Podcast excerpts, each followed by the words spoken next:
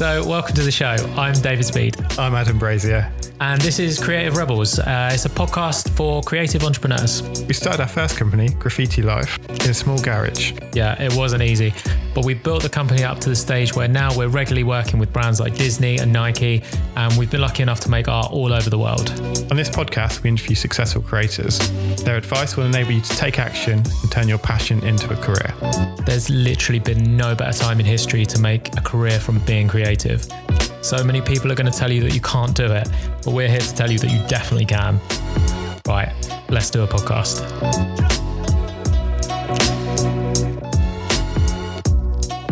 Welcome back, Rebels. Hey, Rebels, I'm super pumped this week. Are you? I'm pretty tired this week.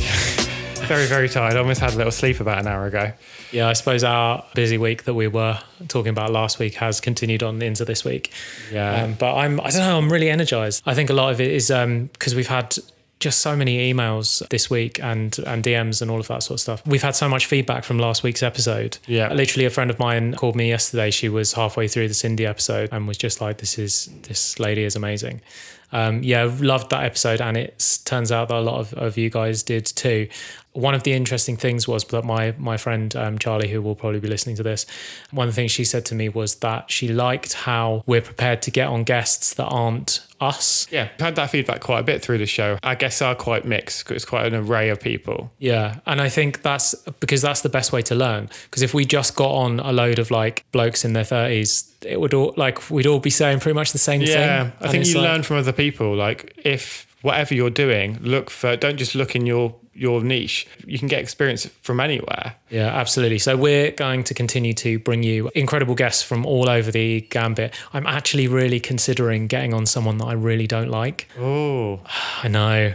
And you probably know who I mean. Think of who I really, really don't like who makes content on the internet. Like Oh, I know exactly you you know who I mean. um, so he's made a lot of money, and but I, I really don't like him. But I feel like he does say some stuff because I have read his books and have got a lot from his books, even though I don't like him as a person. So maybe that might be something to consider. I don't know. I don't know. And maybe he might win me over.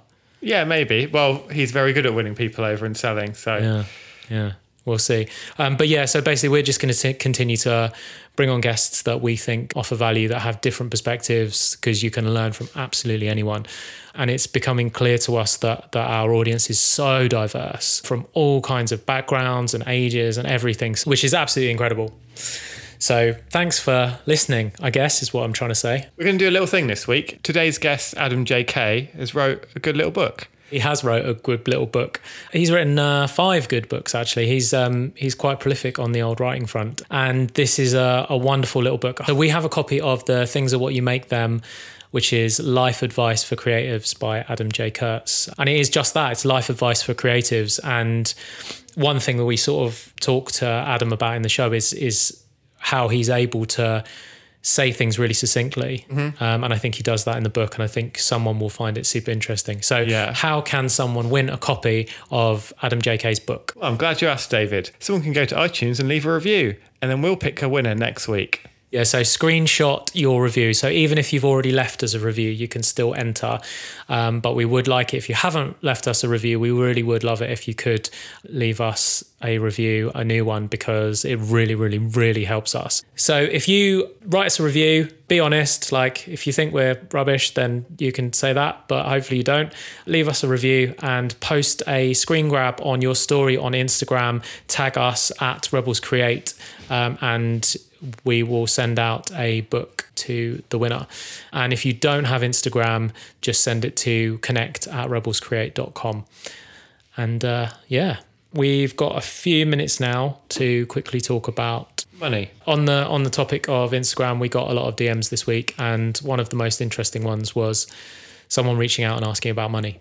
Yeah, how do you price your work? I think that's what she was really struggling with. And Which I mean, we all struggle with how to price things in Yeah. the beginning. I think that's like it's the hardest thing, and it's a difficult answer to give because there's no set answer. I can't say to you, "Oh, you should be charging this much for your work." Yeah, I think one thing that um, some people talk about is pricing based on the value that the customer is going to receive. For example, if Bob's Sandwich Shop down the road wants a logo off you, they and they don't have a huge budget for that, you can't charge them more than what their budget is. Whereas if like Coca Cola come to you and, and want a logo redesign, then you can obviously charge a lot more because to that company that logo means a lot more. So that's one interesting way to think about pricing. Yeah, I think something that, that kind of really makes me angry is when big companies sort of say, "Oh, we we haven't got a budget for that," and especially if they're asking creatives to do um, free work, because we always harp on the yes, you definitely should do free work until it becomes ex- exploitation. Yeah. which does happen a lot. I, I mean, I've had emails from people in the past saying, "Oh, we've got no budget for this." And like specifically, I'm thinking of TV because TV are the worst Yeah. for it because they think that everyone will just just bow down to them because they're TV. But like I've had TV companies, they'll get in touch. They'll be like, "Oh, can you do this for free?"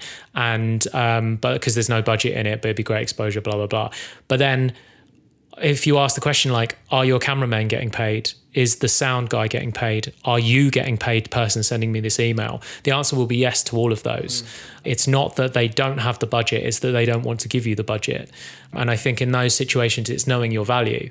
And in all negotiations, it's knowing your value. And I think the biggest thing that um, I've I've listened back to Cindy twice now because I just I fucking loved that episode. And one of the things she said in there that's really really stuck with me is about your value, and people will perceive your value to be that which you project out. And I think that's super fucking powerful. Yeah, that comes down to branding as well. Like if you brand yourself as something that is of high quality, people will see that in you and pay that. If everyone in your industry is charging sixty pounds an hour for something and you just charge eighty pounds an hour, but you can give reason why you're that much better, then do that. Yeah, and as Cindy talked about last week, like just charge the highest number possible before it makes you laugh, Yeah. because then it's like that's something that you know you like deep down you know you can charge that. Um, and another thing to think about as well, if you're a freelancer working on your own and someone comes to you with a design project or any project for that matter, like you are your own agency. Like don't just charge it as what you would do. If, if they went to a kind of a relative agency, there'd be a creative director, there'd be di- like graphic designers, there'd be lots of different people working on this project. So if you're a freelancer on your own, think about you're doing lots of different roles within your job. You're not just doing the one thing. So charge for all of those different pieces put together. So if you're basically managing it, you're doing the graphic design and you're writing a copy for it, treat yourself like a director, a designer and a copywriter and charge for each of those things separately, but put it all into one. Don't just think because you're one person that you should be char- you should charge less. Yeah, I, I think um, people like a lot of people probably don't realize that they're not charging enough um, because they had they feel bad about charging money or whatever it is. Um, the thing that really really blew my my mind was when we realized a few years ago that if we charged anything under a thousand pounds, we'd actually be losing money. Yeah. So I think as soon as it's below a certain threshold, like if you've got overheads such as rent, like your rent, basically you need to earn a certain amount per hour just to cover that. So as soon as you're putting your time involved in that and materials and anything else that goes into making that project. It's charging for your time, isn't it? Yeah. It's creatives charge for the product, but they don't charge for the time. I think I think you have to work out what your rate would be, kind of an hourly thing, what you'd be happy with. Measure that against what you think the value of the product that you're supplying is. If those two don't match up, and you're actually well, if you're like, okay, well, this website's going to be two thousand pounds, I and then in your head you've got I charge around hundred pounds an hour, but it's going to take you forty hours to do. Then that's suddenly you're probably going to lose money on that. So uh, that's that's two ways to think of it. Think of like an hourly rate, but don't charge per hour. Charge for the actual product. Yeah. And then that also comes down to what value does that have to the client? If it's a bigger brand, there's more risk in employing someone to do something. So, for example, like Coca Cola, if they have a rebrand and it's bad, that is massive. That's like that'll be could be in the press. That'll be all over. Like one little change could mean they drop millions of pounds worth of sales. So that's why their logos and stuff cost so much money because if it's wrong, just that like little psychological thing that makes you not as appealed to it as another brand, they're going to lose millions. So that's why they're prepared to pay so much money for that product. because they know they're getting they know they're getting quality. Yeah. and I think that again that comes back to valuing yourself and and knowing that it is okay if people want your work, then it means that you're providing something of value, um, and so it's just ascertaining what that what that number is. And I think when you're getting started as well, start somewhere where you feel like I'm comfortable, I can charge this, it won't be too much, uh, and then slowly increase it, keep increasing it, and keep increasing it over time, and you'll finally get to a stage where you're getting more people say no than yes, and then you'll probably realize then you've hit your threshold. I think kind of testing the waters, like if it's your first ever project, go in with something that you're comfortable that my time is worth this, and then increase that over time because you'd be surprised at how much like value you can provide. Another thing to think about is what would your service look like if you times your hourly rate by 10 like like if you instead of charging 100 pounds an hour if you charged 1000 pounds an hour what additional services and what additional things can you provide that's a way to kind of really think about your product and think of ways to increase it and better it Yeah, that's really good advice. I mean, there's we could probably do a whole episode on just on this. So, um, but I hope hopefully those those tips are useful, and I think it's definitely something that we'll we'll talk about again. In fact, we do touch on that topic in this week's episode also. And uh, this week's episode, as we have mentioned, is with Adam J. Kurtz. Adam J. Kurtz is an artist and author. Adam has published five books. He's collaborated with brands like Urban Outfitters and Doc Martens, and he's spoken on stages across the world from New York to Australia. Adam is most well known for his scribbled post it notes in his now infamous handwriting, and he has a way of hitting on exactly what we're all thinking. in this episode we talk about instagram creativity and the importance of honesty I don't really have to play nice and I don't really have to bullshit. And so there are things that I'm saying on social media that every creative can relate to, but that not every creative can safely communicate because you don't want to alienate clients, you don't want to lose a gig.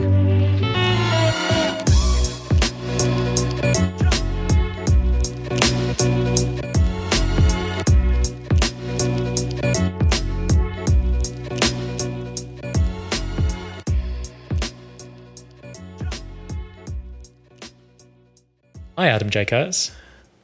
Oh my God, that's the intro? Yeah. Oh wow, that's amazing. Usually it's like 30 seconds of like brought to you by Dropbox. um, to clarify, this this podcast is not brought to you. Wait, is it? no Not it's yet. not. not, not that we know of Not not brought to you by Dropbox. Uh, is this podcast brought to them by anyone other It's than brought, us? brought to them by the creative rebels Wow. just us. So we've been quite deliberate. We've been approached by some quite technology companies that you would have heard of who have wanted to sponsor the podcast, and we don't want to just do read ads at the beginning. Um, What if you did them at the end? we could do that, Yeah, yeah. but I think a lot of people skip through ads. So Yes. I think that if we are going to be working with brands, then we want to do something different and innovative, and maybe put on some events or something like that, and go go down that kind of brand partnership route rather than just your standard read at the beginning of the podcast. Because I think it annoys people, and we don't want to annoy our audience. and also use the brand money for something that's like useful like to help grow the audience or help benefit the audience in some way rather than just like a oh i'm going to sit and read a script for the next two minutes and Wow. Uh, if you're just joining me, my name's Adam J. Kurtz, and I'll be interviewing the hosts of the Creative Rebels podcast about their podcast and their careers. No, that's that's not true. I'm I'm the guest on this podcast, um, but we are sitting at a round table in my kitchen in Williamsburg, Brooklyn, and there is something about this round table that makes me feel like I could maybe be the host. Yeah, that's probably what it is. We're all on equal footing, which is really nice. definitely a different dynamic to to what to how we've done them normally. It's normally us um, t- intimidating the guest. I'm not intimidated at all, and I'm sitting in a more comfortable chair than you. This is actually like a power move, isn't it? yeah Shit. yeah this is Yeah. planned shit what's it wasn't wasn't planned at all. Uh, it just happened this way. So people are fucking weird, aren't they? Um, I'm like, ah, shit. Where's he going with this? on your Instagram, if you post a picture of your husband or your regular life, you lose a bunch of followers.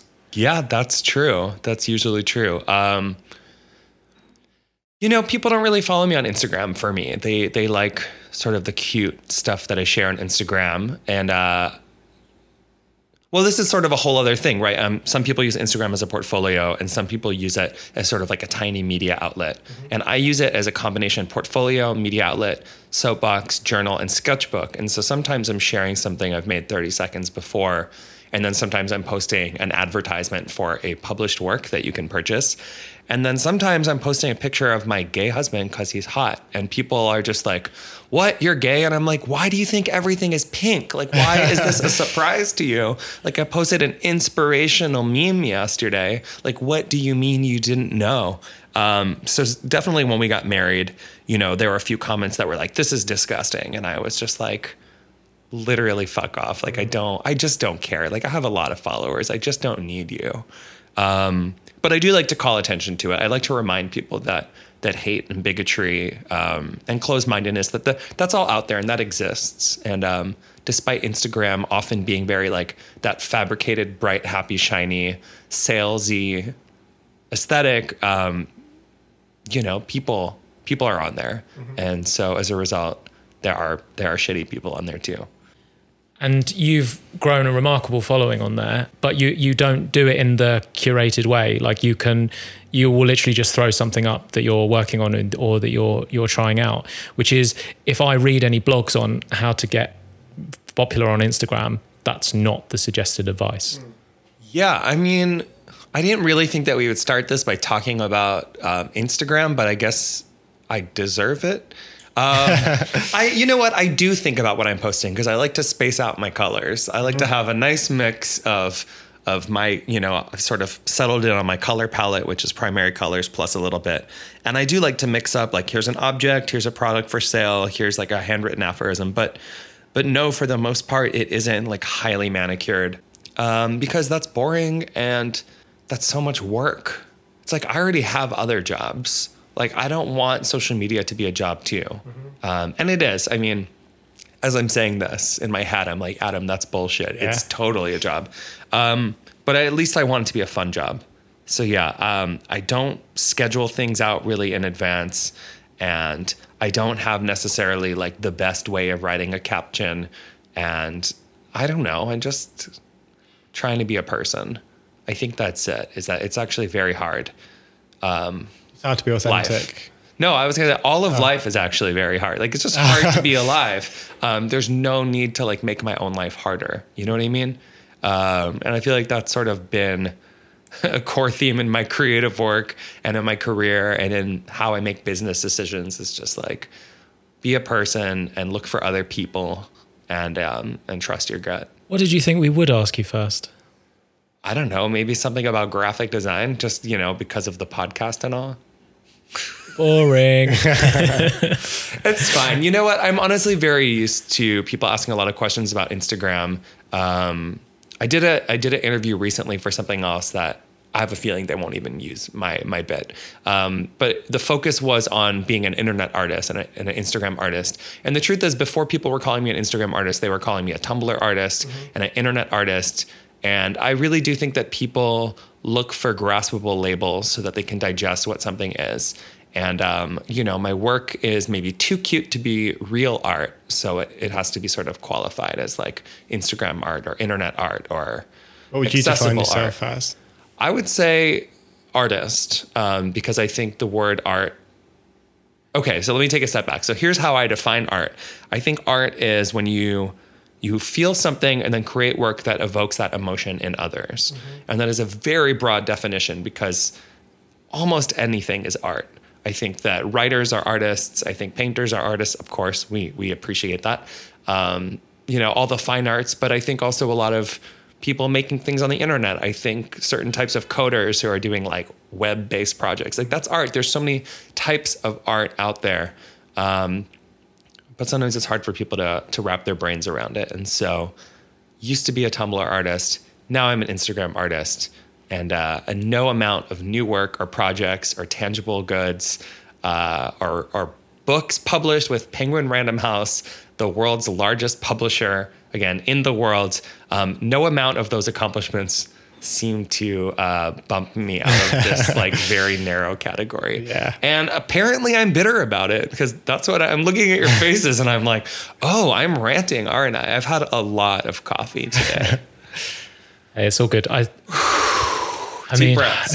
Instagram. Um, I don't know, man. so- Instagram blows. I hate it. I hate Instagram. Um, but I also love Instagram. What do you love about it? I love connecting with people directly. I love that there are no barriers. I love that I don't need permission. I love that I can post something and reach more people than like if I had a PR agency that like got a story placed on a popular website that shared it out and still only got 5,000 views on a post. You know what I mean? Like certain websites like will show the amount of views publicly and like I've been written up by like Forbes and like you know, will get less than 5,000 views on a post. And you're thinking, like, oh, it's Forbes. So that's like, that's a real Yeah. business adjacent publication. That's really cool. And then it's like, I can Instagram like me kissing my husband and it's seen by 100,000 people instantly. It's like, I love that the barriers are removed and it makes things so accessible. Um, and it allows new voices to emerge right? Like how many like extremely young artists are out there doing their thing and amassing millions of followers? That's cool. You don't need a degree anymore. You don't need a publisher.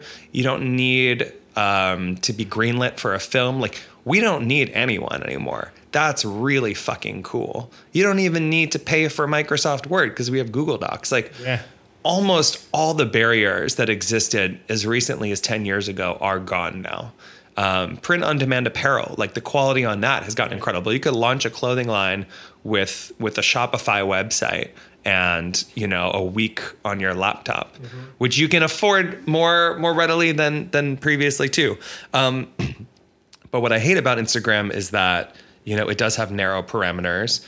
And despite the fact that I've worked with Instagram and Facebook several times, and and there are so many wonderful people who work for those companies who are so supportive of creatives and artists and have been so supportive of me, we're still sort of at the mercy of like an algorithm. We're still at the mercy of a huge corporation that chooses kind of when and when not to share our work with people who have opted in to see it.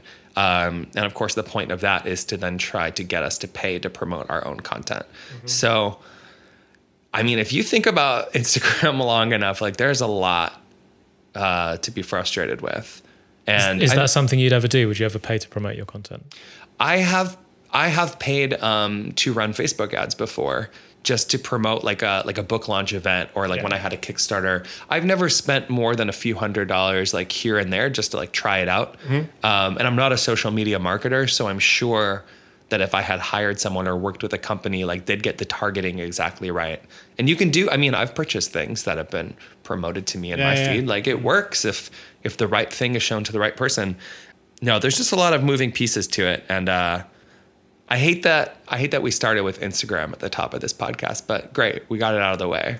And I'm, s- uh, I'm sorry, Adam. We'll we'll edit all that out and we'll we'll just start from the beginning if you again. could just cut this part and stick it somewhere in the middle. No, no. I mean, I think it's important. I know that there are a lot of people who have maybe stumbled on my work on Instagram and seen it and been like, "Why the fuck does this dude have a quarter million followers? Like, why? Like, what is it? Like, there. These are words."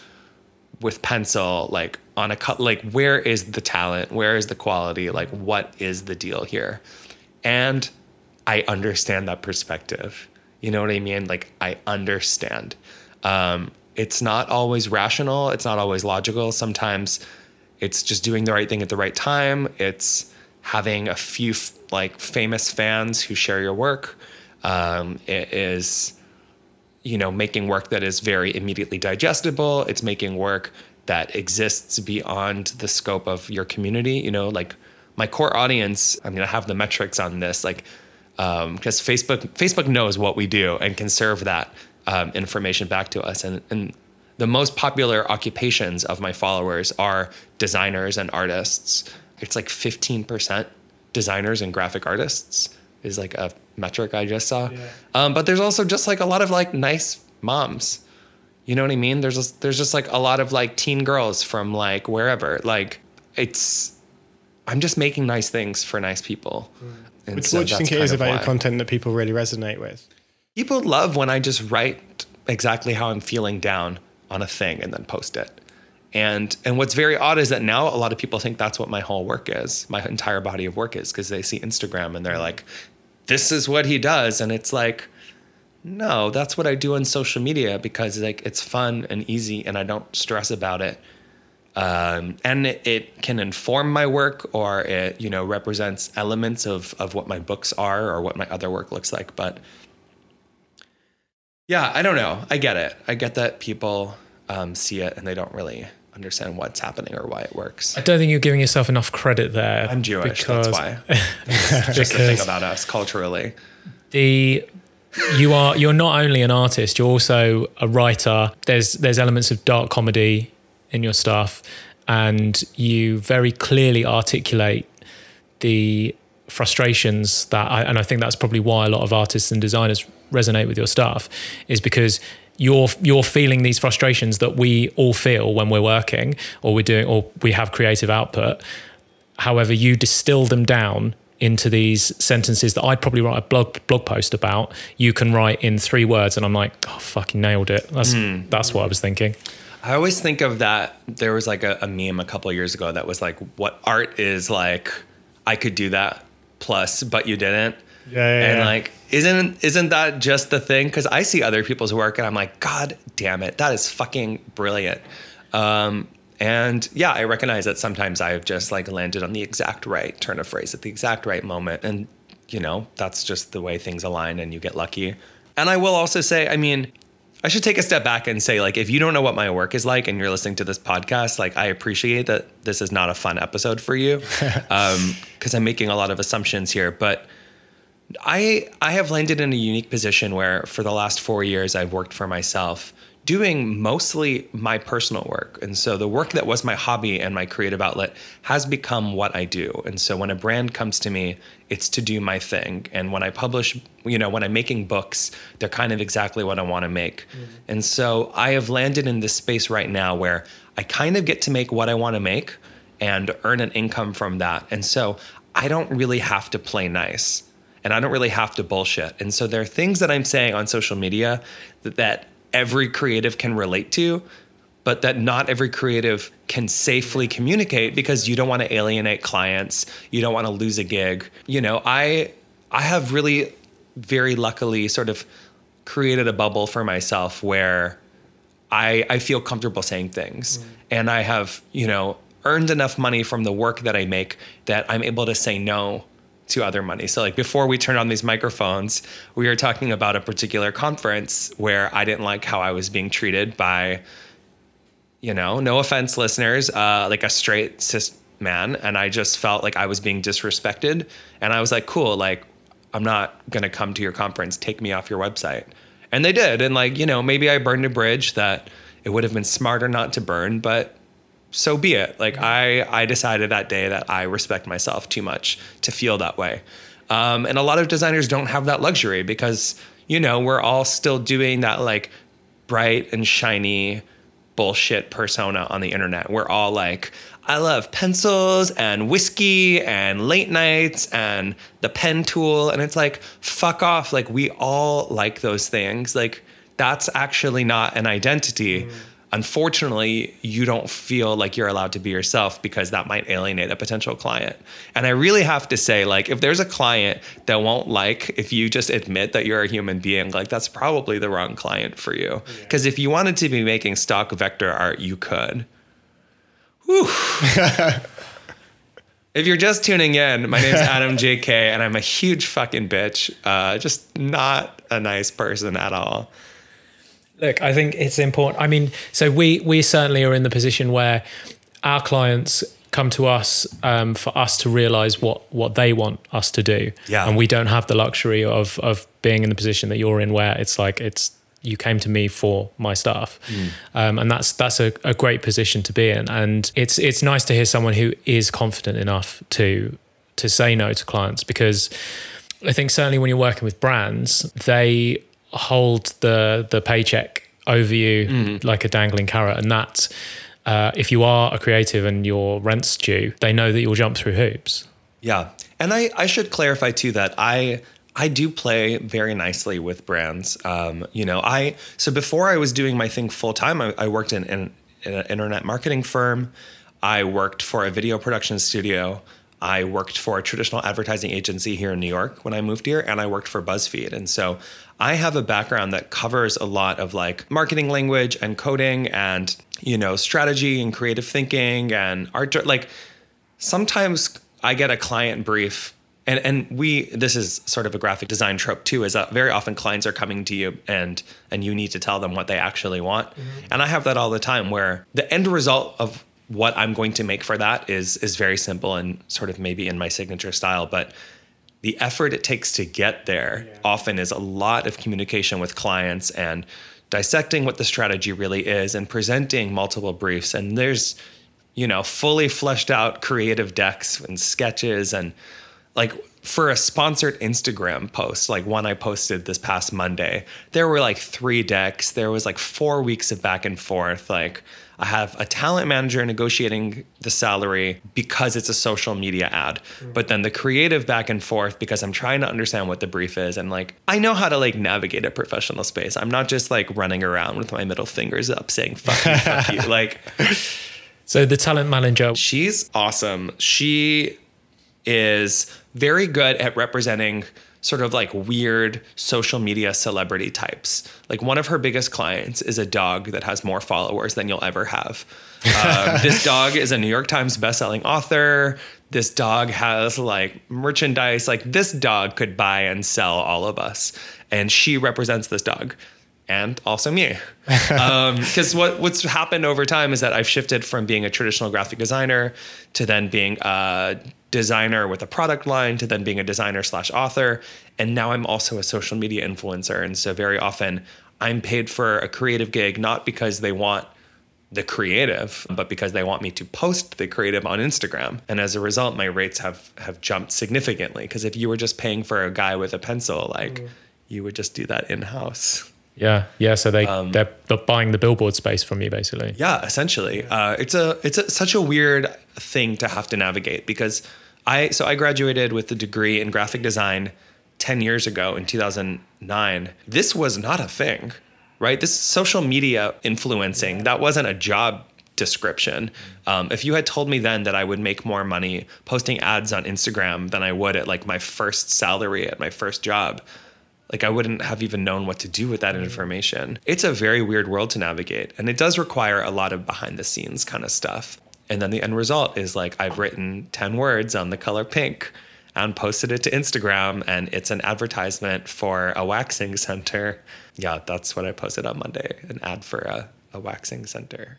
They give you free treatments or? No, but they paid me five thousand dollars, so I'll you know I'll take Great. it. Great. So so that was something that we we talked about um, before we we started rolling, um, and you're you're quite honest and open about um, getting paid. And thank you for for just mentioning how much you got paid for the post there. Yeah. How should young creatives learn how to price themselves? So that's really difficult and i don't think that my experience is typical and so i can't say like listen up here's how to price things um, because I haven't priced out straightforward creative work in a long time. You know what I mean? Now when people are coming to me for work, it's it's often because they like what I do and the, and you know I hope I hope that they believe in the context of who I am and, and what I believe in. And we haven't even talked about any of that. I've just been like guns blazing here, but but it's very often also because of the the built-in marketing that comes with having an audience and being being someone who has a fan base, which is also something very new for me to even use that word, um, fan base or fan. So so now when I'm pricing out work, you know, one of the first questions is, what is this? You know what I mean? If if it's a product, that's one thing, but then very often it's a social media ad, and you don't need to have 200,000 followers to be asked to do social media ads. You know, I have I have friends who do creative work and then after the work is done, they feel almost like this pressure from the client like hey are you going to share that on instagram like you share a lot of your creative work there if a brand wants you to share that work because they want the kickback from your audience mm-hmm. To me that's an ad and not only does a brand need to pay for an ad but also and i don't know what the rules are in the uk but in the us there's regulations around posting ads on social media and you need to legally disclose those ads yeah. so for a brand to one act like it's no big deal to require a post and two, act like it's no big deal to require a post is fucked up and literally illegal.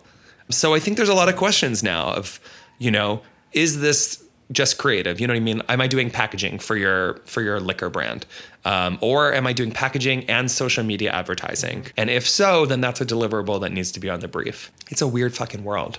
It's just a really weird time to be alive. And again, like that doesn't require having a lot of followers. Like like ten thousand followers is is probably more than many brands have.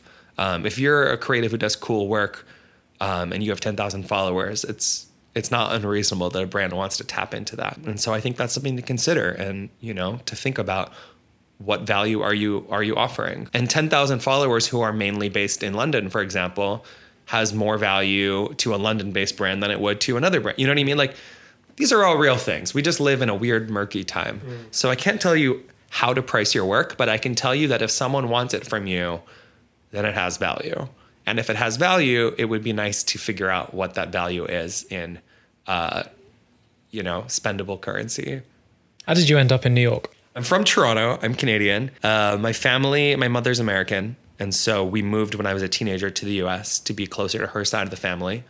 I went to university in Baltimore. I didn't go to MICA, which is the art college there, but I lived very nearby and went to some of the parties and, you know, dated guys who went to that school and was not very cool, still not. And I was just living in Baltimore, and uh, it's a very inexpensive city to live in.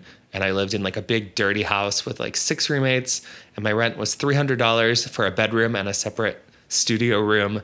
And I was just like living that post post university dream where you're like a fucking dumbass and you smoke weed every day. and then one day a friend was like, "Hey, do you want to just move to New York?" Which was about is only a 3-hour drive. It's just a little bit further up the east coast of the country. So he rented a van and he found our first apartment and I just moved. And I was like, yeah, I'll do this. I was 23 and I was like, I don't know what else I'm doing. I'll just go to New York. And uh, I've been here over seven years now. So it turned out I moved to New York, yeah. you know, had a fun summer because there's a lot more queer people here than there were in my previous city. uh, went on a lot of dates and was kind of like a monster and partied a lot. And then um, sort of focused in, uh, met the man who is now my husband, got my first sort of like adult job uh, in advertising, and kept building from there. Do you think your jobs in advertising and marketing have shaped your totally. your work now? Yes, I'm so grateful for that experience. I think it's one thing to make something, it's another thing to think critically about how to make something. And this is something that I always value about having a graphic design background as opposed to an illustration background mm-hmm. is graphic design is all about taking the content making it fit and, and having an end product yeah. whether that is a legible website or a poster or a book you know publication design i can't draw very well but i'm very good at thinking about what is the end product mm-hmm. and working backwards from there and i find you know i've i've spoken in in art colleges i've i've done critiques with like brilliant illustrators i mean people i I wish, you know what I mean? I wish I had talent like that, mm. but they aren't always trained to think about the end result. And sometimes it doesn't matter how beautiful a work is um, if it's not functional. So I'm really grateful for that design background and then the advertising and marketing background just to think a little bit strategically about things, to, to think about what kind of questions should I be asking before I start a project. I recently designed a tarot deck called the OK Tarot and it's called that because the illustrations are are only okay. They're not the best. Uh, yeah. um, they're they're fine. They're okay. Originally, it was going to be called Shitty Tarot, and then I thought it needed to be a little bit more optimistic. Before doing that project, I researched dozens of artist made tarot decks to see what was out there in terms of the illustration style, the production, um, colors, and you know size specs to make sure that I could offer something that was unique, but also so that I wouldn't step on any other artist's toes. Because mm-hmm. um, I think we all know what it feels like when someone makes something a little too close to your work and you're just like, excuse me, sir. So these are all things that I feel um, I was prepared for with previous work. And that's really, you know, this is a bit of a tangent, but that's really why I encourage people to have a day job.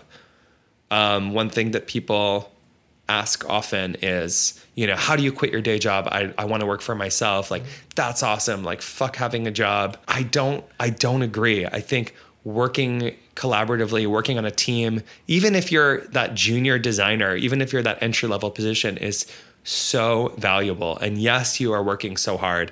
And yes, people above you uh, seem to be getting the credit. It's because you are a cog in a machine And that is exactly how you learn how to do things. I built so many presentation decks when I worked in advertising.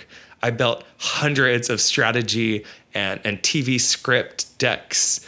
And it was so fucking boring. I was just like an InDesign robot. Mm-hmm. And now when I send over rounds of sketches and concepts um, to pitch a new book, to pitch client work, to pitch a brand collaboration, even to pitch a sponsored Instagram post, I know how to build a fucking legible professional deck. Mm-hmm.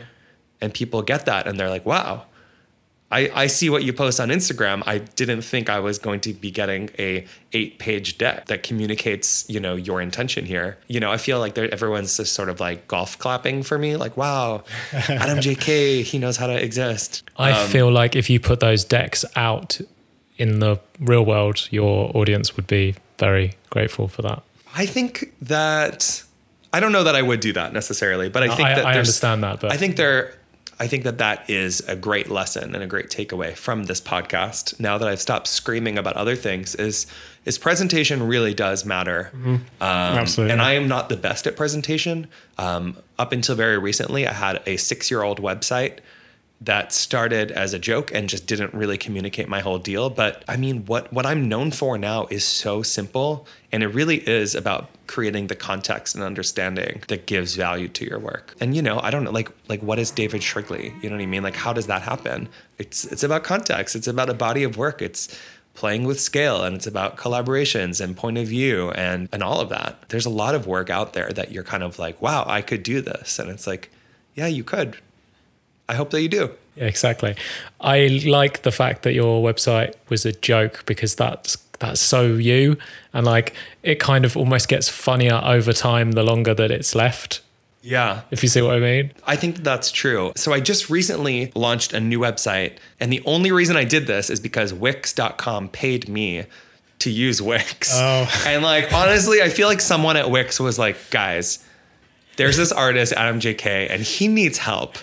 and it seems like he's very hesitant to launch a new website. What if we pay him and also build it for him? Because I just kept pushing it off my to do list. But my website was sort of a play on like early internet, like HTML. And so it was Times New Roman on white with like red underlines, default colors. And over time, I realized that there was a barrier to entry where like you had to understand my whole deal yeah. to understand that the website was a joke. And I had um, like marketing people from Penguin be like, "Hey, like it would be great if you like updated your website, please."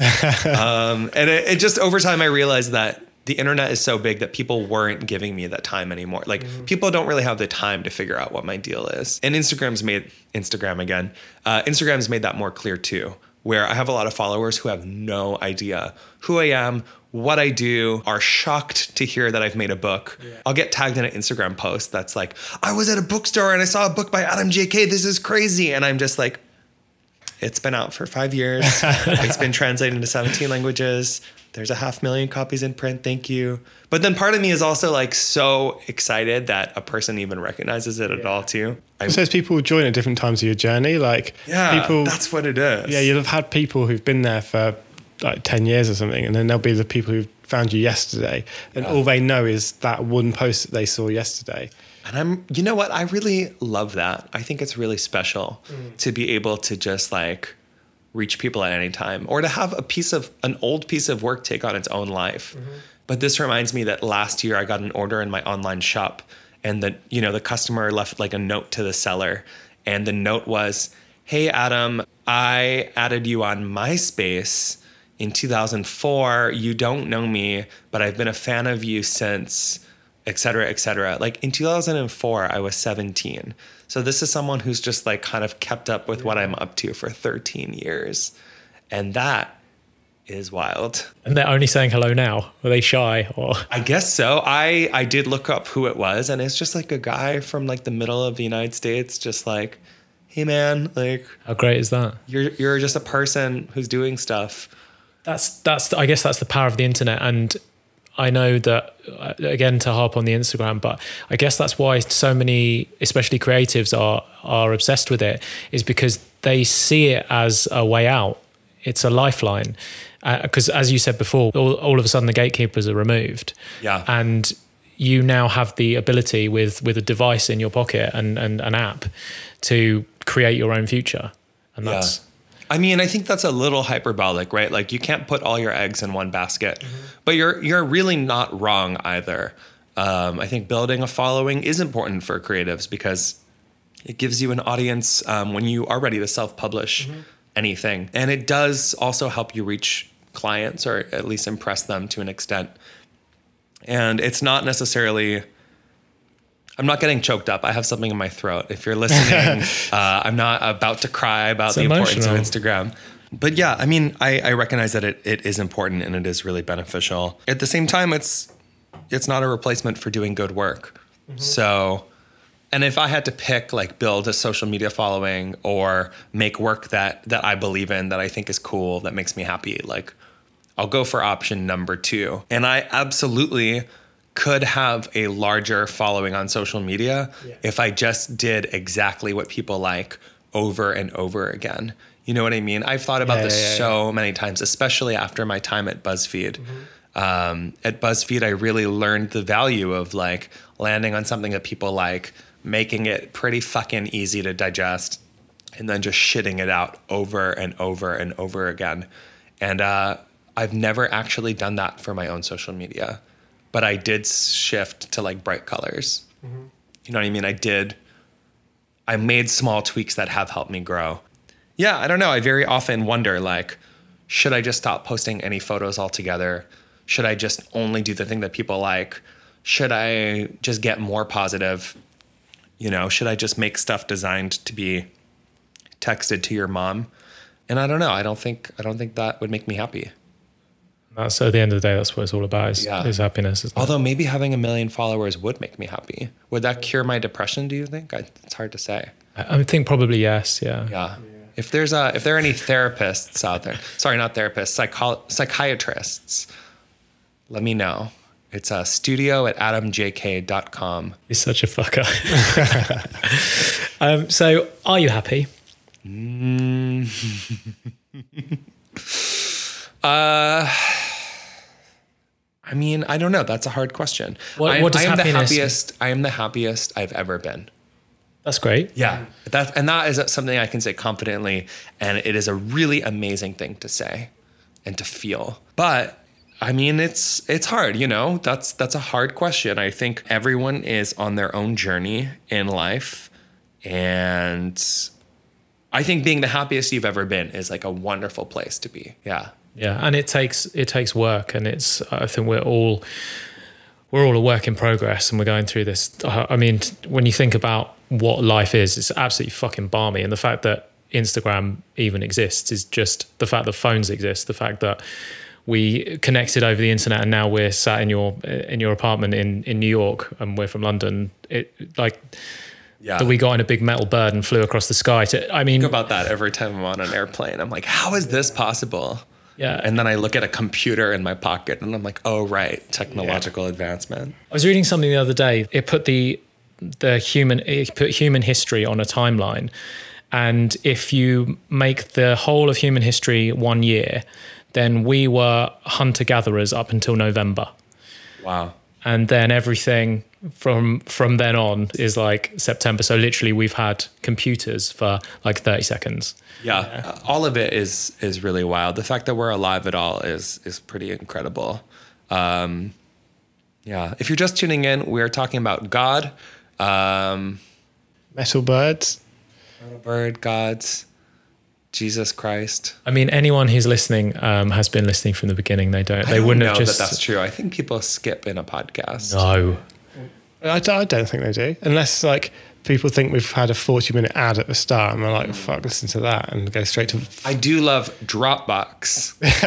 you can edit that out and put any brand you want. I'll just say a bunch of brands. Say a bunch Yeah, of yeah. brands, and we'll just we'll, we'll just put them in at various intervals. What if I just the- do every vowel sound and you can cut it up? Oh my God, I found an illustrator this week who has cut out the alphabet from my work and rearranged it into new inspirational memes using my backgrounds and my color palette. So this was something I wanted to ask you about. Unhinged. So Yeah, they've basically made a f- your font as a. Yeah, they they just are making like fake Adam JKs, but they insisted and we I, I messaged her. Um, I don't know her age. I'm, I'm assuming she's younger, and I messaged her about this. And listen, a lot of people have handwriting. There are so many mm-hmm. artists and contemporaries, and, and some of them I'm friends with, and some I don't know.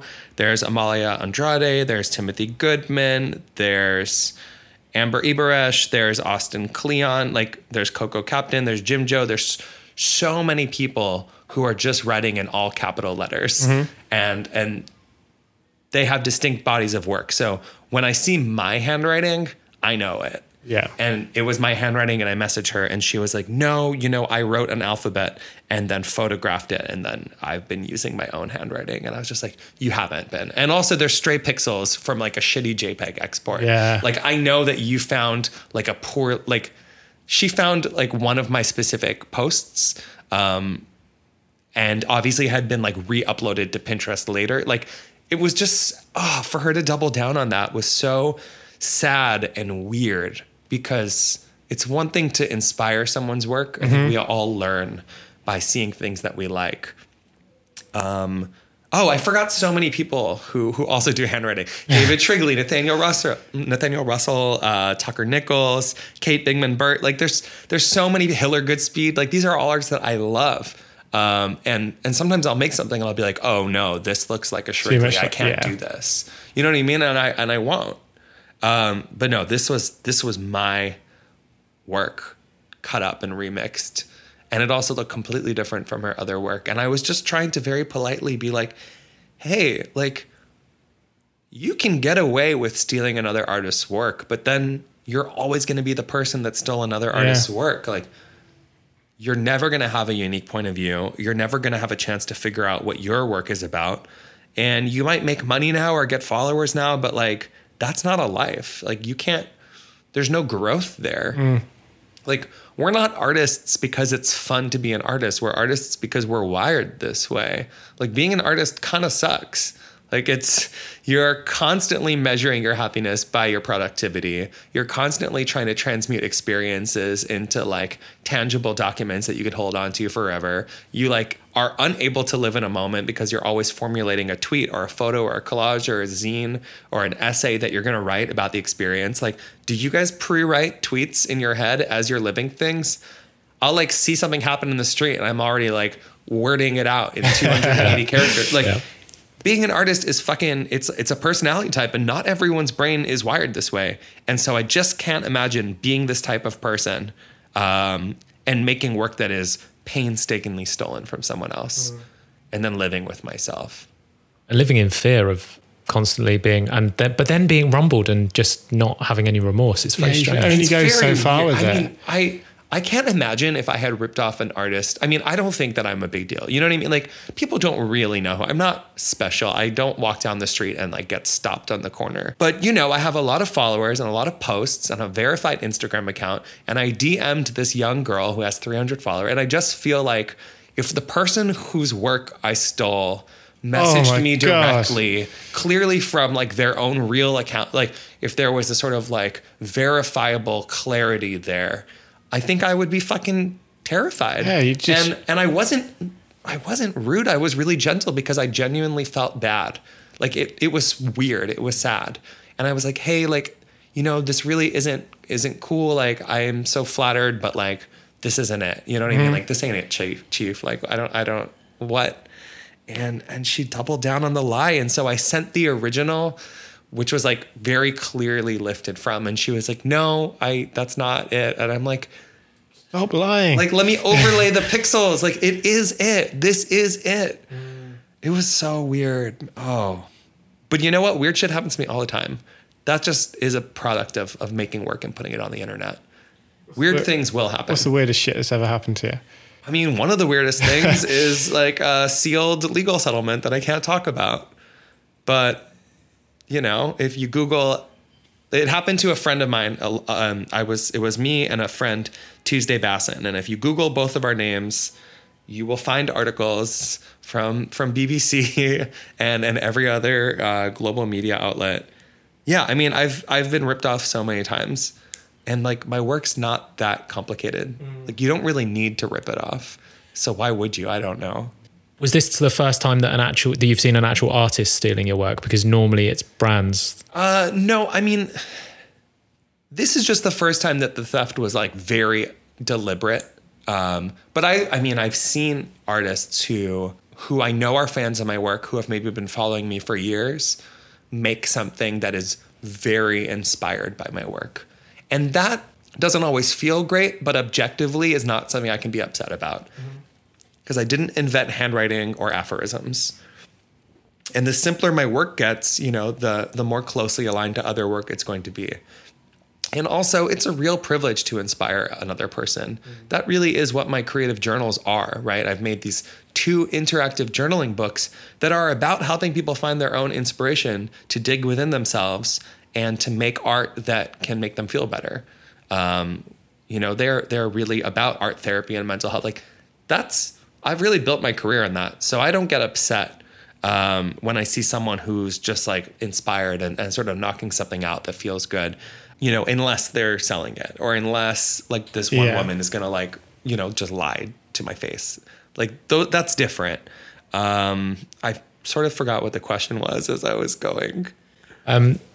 It was well, you've answered it. It was talk, just talking about sort of artists um, stealing work as opposed to brands. Um, obviously, you've been involved with quite a few brands that thought it's just out like even just thinking it's okay to just post your stuff on their Instagram because like because Right. hey this is relatable our followers would love this and and kind of just feeling that they have the right to use your stuff Yeah, I mean that's diff- that's a different kind of of intellectual property theft as well. Is is like that reposting culture, um, and this is also something where I think just because of the privilege of of being where I am at in my career, and also not fully relying on other clients for money all the time.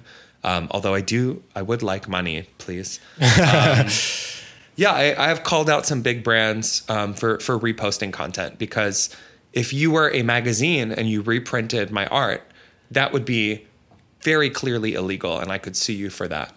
So if you're a magazine and you repost my art on your Instagram, which objectively has way more viewers than your print magazine, why is that not illegal? Um, and the answer is that technically it is. Uh, it's just it's harder to enforce. Um, and there have been brands that have used my work without attribution, and I have gone after them, and I have, in two instances, been paid by them um, because it is really illegal. But uh, I'm also not. I, I do want people to share my work, and I do like sharing this kind of work on social media so that people can use it to speak through, mm-hmm. which is also you know very much in line with what my printed books are. It's it's about creating tools for communication and for for saying something that's often hard to say. I think your um, work does say things so perfectly. It does really like you can read stuff and it's like, yes, that's you can just repost it. I mean, that's kind of like what a greeting card is, right? It's like you can just send this thing to a friend or, or repost it and be like, here's how I'm feeling today. So I, I don't mind at all when brands do that. And I have, you know, posted online like sort of a guideline for how to do this. And essentially I have said, if you credit me fairly and deliberately in a mm-hmm. way that might gain me some new followers, I'll consider that fair compensation mm-hmm. and allow you to do that. Even if you're like, you know, a, a major publication, even if you are a, a huge brand with a massive audience, I'm letting you do this for for zero dollars. And uh, and it's been cool. You know, sometimes people, big accounts post your work and you get a lot of followers out of it, and and you're like, sweet, this what a great deal. And I guess sometimes it's just it's just the intern that was posting and they've I- been given the social media and they just didn't know. I'm so tired of people talking about this. Again, like I worked at BuzzFeed, which is like regarded by many as like one of the big sort of media companies on the internet. It's never an intern. You know, we always say this like it's the intern running. It's like it's not the intern running the public face of your media company or brand. Maybe if you're a really small company, you do have like a, a social media marketing intern. If that's the case, then that's someone who is good at social media marketing and and does kind of know Yeah. how to do it uh, and does know that it's not legal. Um, and there are times when brands are like, "Oh, we didn't know you made this, or we didn't know this wasn't okay."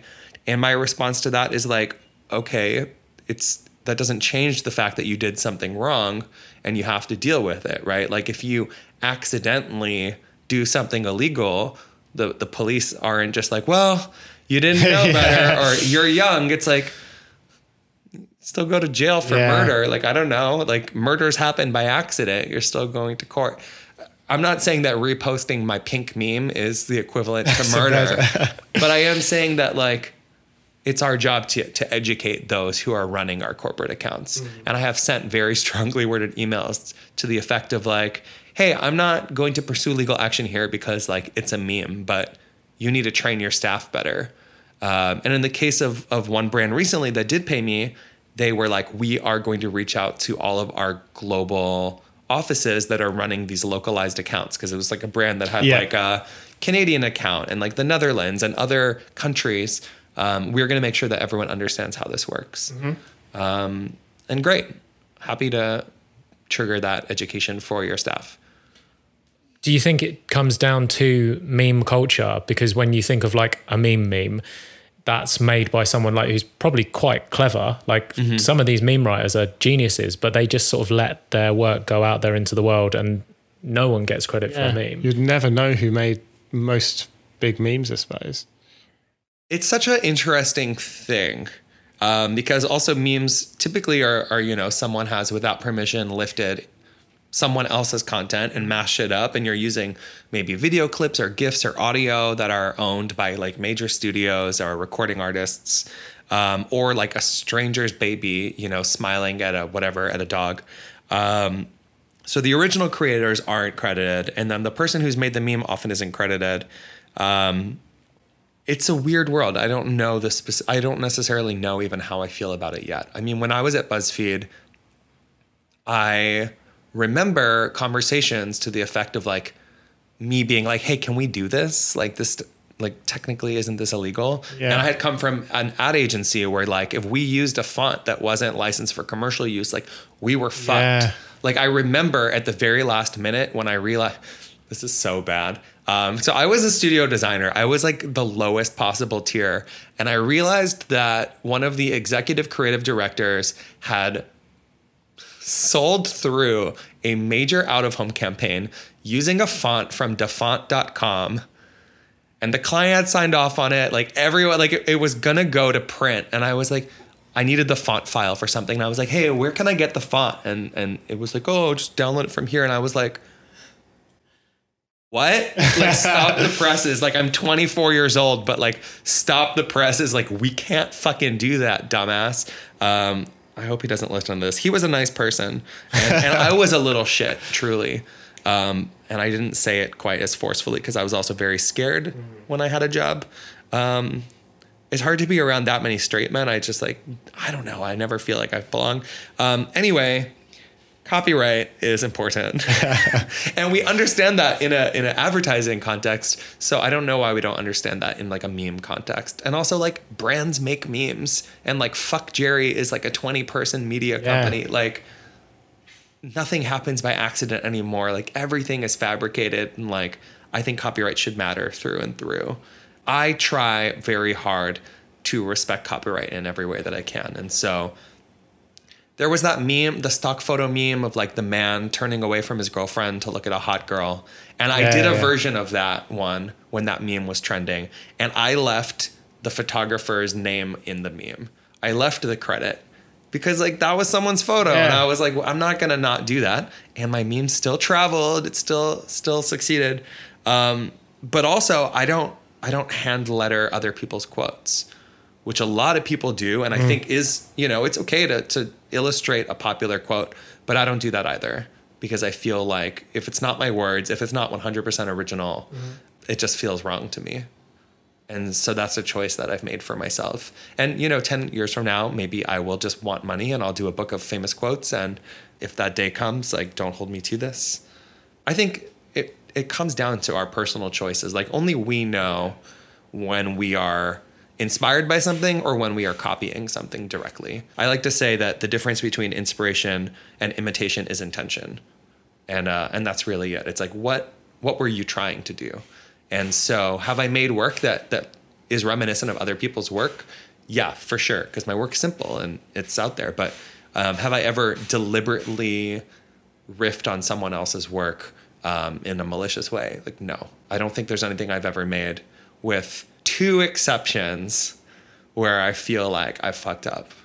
Do you want to know what the exceptions are now? Of course we do. Okay. uh, so a couple years ago, I saw a really brilliantly worded quote about body positivity and shaming people for what they wear when like the weather's hot and it was like a screenshot of a text post that i saw on facebook and i worked very hard to track down the original source and couldn't find it and it just seemed like it was one of those things that was out there which as i'm saying it now in my head i'm screaming like that's not an excuse.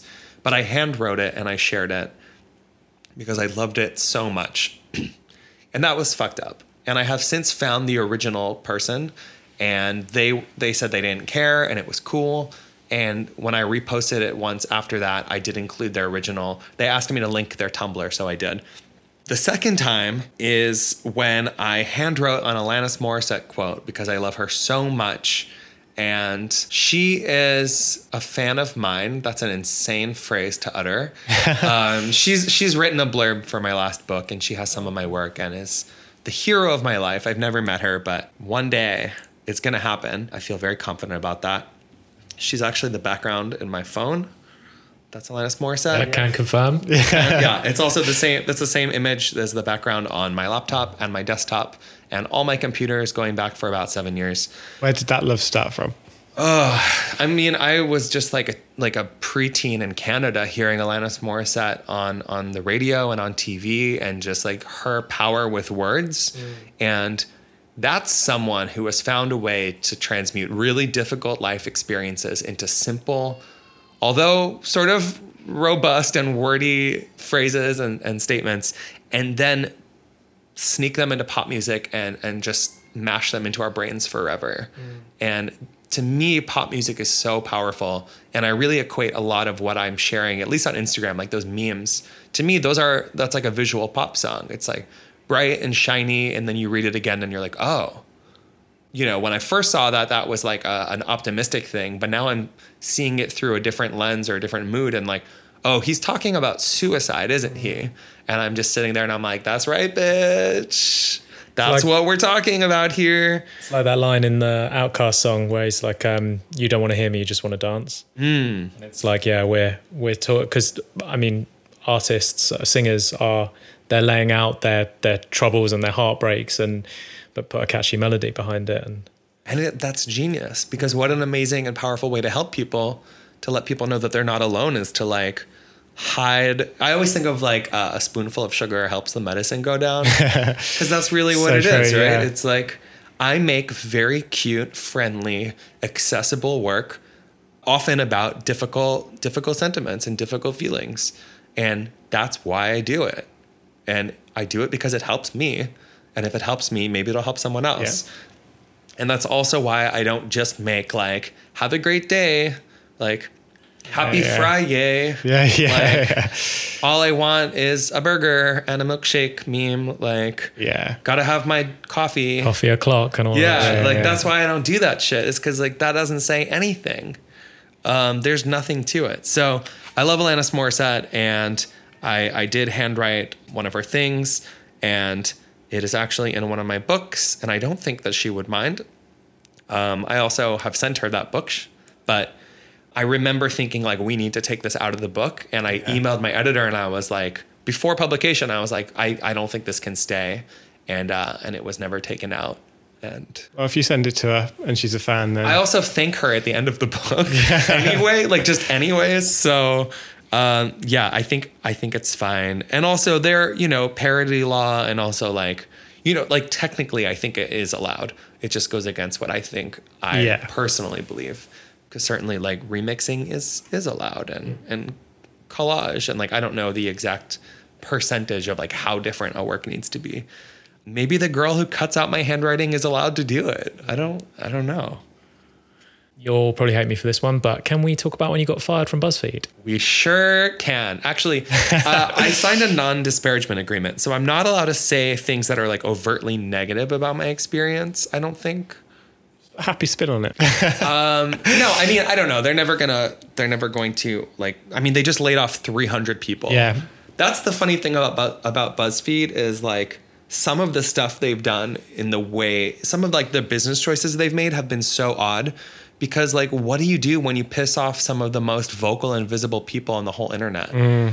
like the people who are still at buzzfeed are trying to form a union to protect themselves and i guess they had a scheduled meeting with like the heads of buzzfeed and the representatives of this perspective like a buzzfeed union that Yeah. they want to do and five minutes before the meeting, they sent an email that was like, "We won't be coming to this meeting." And so five minutes after that email, the whole internet knew, and it's just like you, that is that is dumb. Mm. That's just like, how are you gonna like? I remember, ugh, there's so many weird things that they've done where they've laid off like extremely visible people, and yeah, I don't know, but no, I was fired from BuzzFeed because I just was a bad fit. I really was a bad fit. And there were so many times when my manager was like, hey, this thing that you did is really cool. Like, you should just do more versions of this. And I would just be like, I don't want to. You know, I felt like there was a lot of pressure to make like positivity kind of content. And that's not really what I'm about. And, you know, could I have succeeded if I were more into cats and pizza? Yes. could I have also succeeded in the work environment if I was just less real with people. You know what I mean? I, I had worked at a very small agency of about 40 people and then went to a company. I mean, BuzzFeed was like over a thousand people at that time. There were at least 300 people in that office. Like, mm-hmm. I didn't know how to act in an environment like that. I didn't know that it's high school and that you have to just be like really false with everyone and be super nice. And I, I just didn't know that that's how that world works. And so I was not well liked by the members of my team. And I was very depressed all the time. And it's crazy because that's a dream job for a lot of people. A lot Yeah, of creatives absolutely. think like, wow, what a brilliant job. Like well paid and there's there's an ice cream freezer and catered lunch and you're gonna get verified on Twitter and you're gonna have millions of people see your work. But uh, three weeks after I got hired, I came home and I said to my husband, I'm gonna get fired from this job. And he was like, No, don't say that. Like, you know, give it time. Like, don't be defeatist. And I was like, I'm telling you now, I will be fired from this job, and that's okay because there's a severance and it's fine. I'm gonna get fired. And eight months later, I was fired. And yeah, I just knew it was that's the thing is you can have that dream job and realize that it's not your dream. Yeah, absolutely. And I think being fired for, um, from what I know about your your past from in researching you, um, it seems like that was the catalyst for you to, and it was the reason I asked the question. Really, was that's the was the catalyst for you to actually go out on your own and start. Yeah, yeah. I, I was very afraid to, to go out on my own for a long time because I really value a day job. The best part of having a day job is that you have a steady income so you can make dumb shit. I would, the entire time I had jobs, I was spending, you know, some people go on vacation, some people spend a lot of money on booze or clothes or nice stuff. I would spend my money on printing.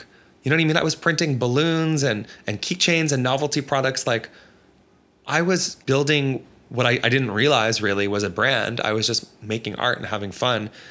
And um, when you don't desperately need to sell your greeting card line, you can make some fucked up greeting cards. You know what I mean?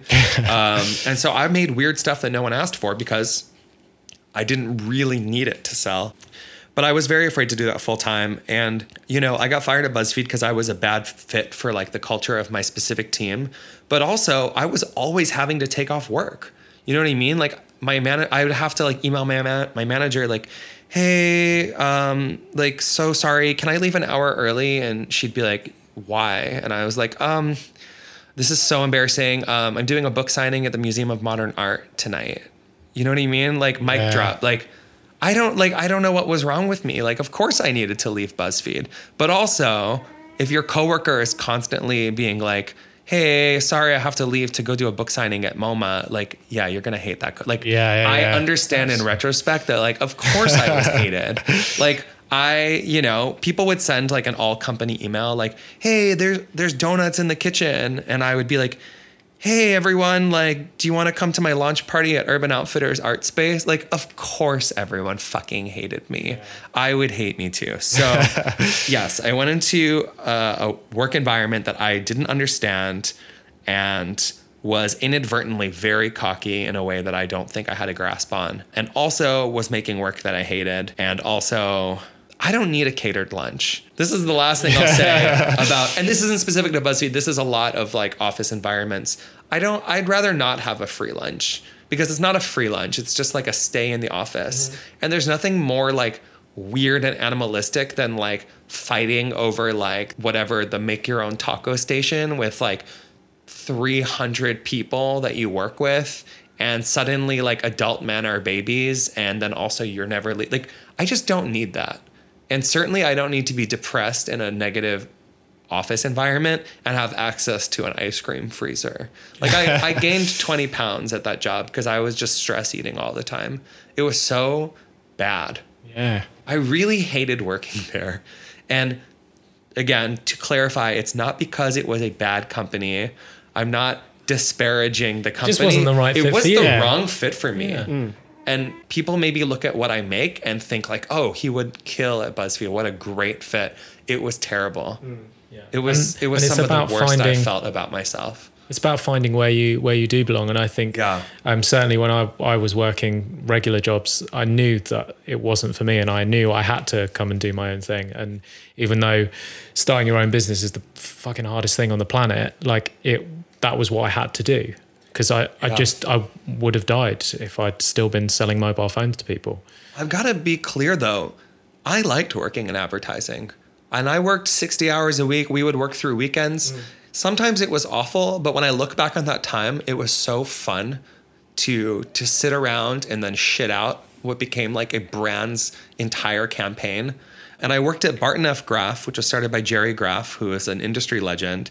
And you know, one it was like 2 a.m. and he was just joking with with one of the ECDs and was like, Adam, comp this up. Like we're we're working. It was the brand was Tomcat, which is like a, a rat killer, like Okay. like rat poison. Yeah. And he was like, comp this up. Like it's a puppet theater, but the puppets are taxidermy dead rats. And I'm like, you know, on Google, like grabbing, you know, whatever images for just like an internal purposes Yeah. pitch. And uh, they ended up selling a campaign of like the most deranged commercials of dead. It was called Tomcat Tomcat Dead Mouse Theater, and it was just commercials of taxidermied rats.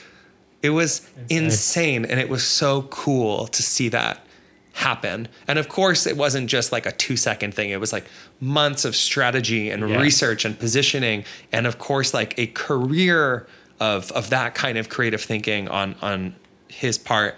But that was fun. I would totally work in advertising again. And a lot of people who are fans of my work are art directors and copywriters. And I meet people who are like, man, I wish I could go do my own thing. And uh, I think you can do your own thing, but also you can do some really cool, weird shit, like everything that Wieden and Kennedy does.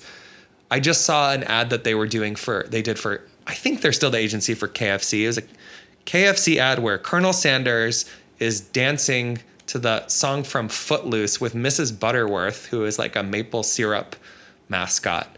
Um, and the bottle shaped like a woman, and he's like lifting this bottle up and spinning, and it was to advertise chicken and waffles. And I was just like, advertising is brilliant sometimes. Yeah. Like it's so fun. So yeah, I'm I would gladly work at advertising again. I think probably in like a, a broader strategy or creative concepting Mm-hmm. role. You know, do I think I'm going to be making inspirational memes forever? No. Do I think that I'll I'll keep making books forever? No, I really don't. Yeah, jobs are great.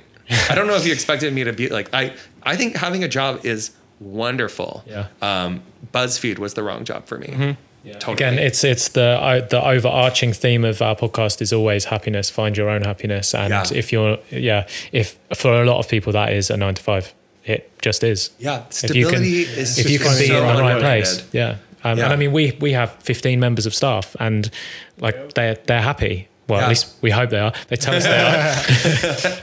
it's probably a dartboards with that faces on or something. but- I mean, there's always there's listen, a job is always a job. There's always going to be hard parts, but the fact that you can that you've experienced with that and that you can be a good boss and create a work environment that is you know what you don't collaborative, that feels right, that's important. And um, I don't have any employees. I really can't imagine that because I mm-hmm. feel a little bit too insane to be a good manager. Just speaking objectively, like I have a lot of my own shit. I don't know if I could also help manage someone else's emotional well being. You'd have to ask my husband about that, I guess. He's not here, probably for a reason. Yeah, that's very cool that you can create a workspace for people. And there there are great jobs out there and there are people out there who really want you to have the chance to learn and thrive. And I'm grateful to those people. There have been people who have given me a chance. Yeah. And I quit that advertising job because my first book was coming out and I needed time. I, I wasn't ready to not have a day job, but I did need an easier day job. Mm-hmm. And so that's why I left. But before I left, they offered me a promotion to switch me to an art director role and I would have been working on like TV campaigns. And and that would have been really cool and my life would be so different. And it w- came with a raise, it wasn't just a title. Like that was really cool cuz someone was like, "Hey, we see that there's more than building decks here. Like you could do this." And I, I'm really grateful for that person. But then I immediately quit. He wasn't thrilled. So to wrap this up, I would urge anyone listening to this to get your creative journals because I think they're fucking brilliant, mm. and I think they are like certainly our audience would find them so useful. Um, I think so too. I mean, I'm being ob- like objectively, yeah. maybe not one page at a time, which is like, unfortunately, that's the one that's most widely available in the UK. You'll have to import the others. Yeah. But uh, Pick Me Up is great. And things are what you make of them is like a succinct version of what these two hours have been. Yeah, I think they're I think they're brilliant, and you very nicely in those books distill down um, advice for creatives for, around all of that because we're all fucking neurotic mental people. Totally. And sorry, listeners, but you know it's true.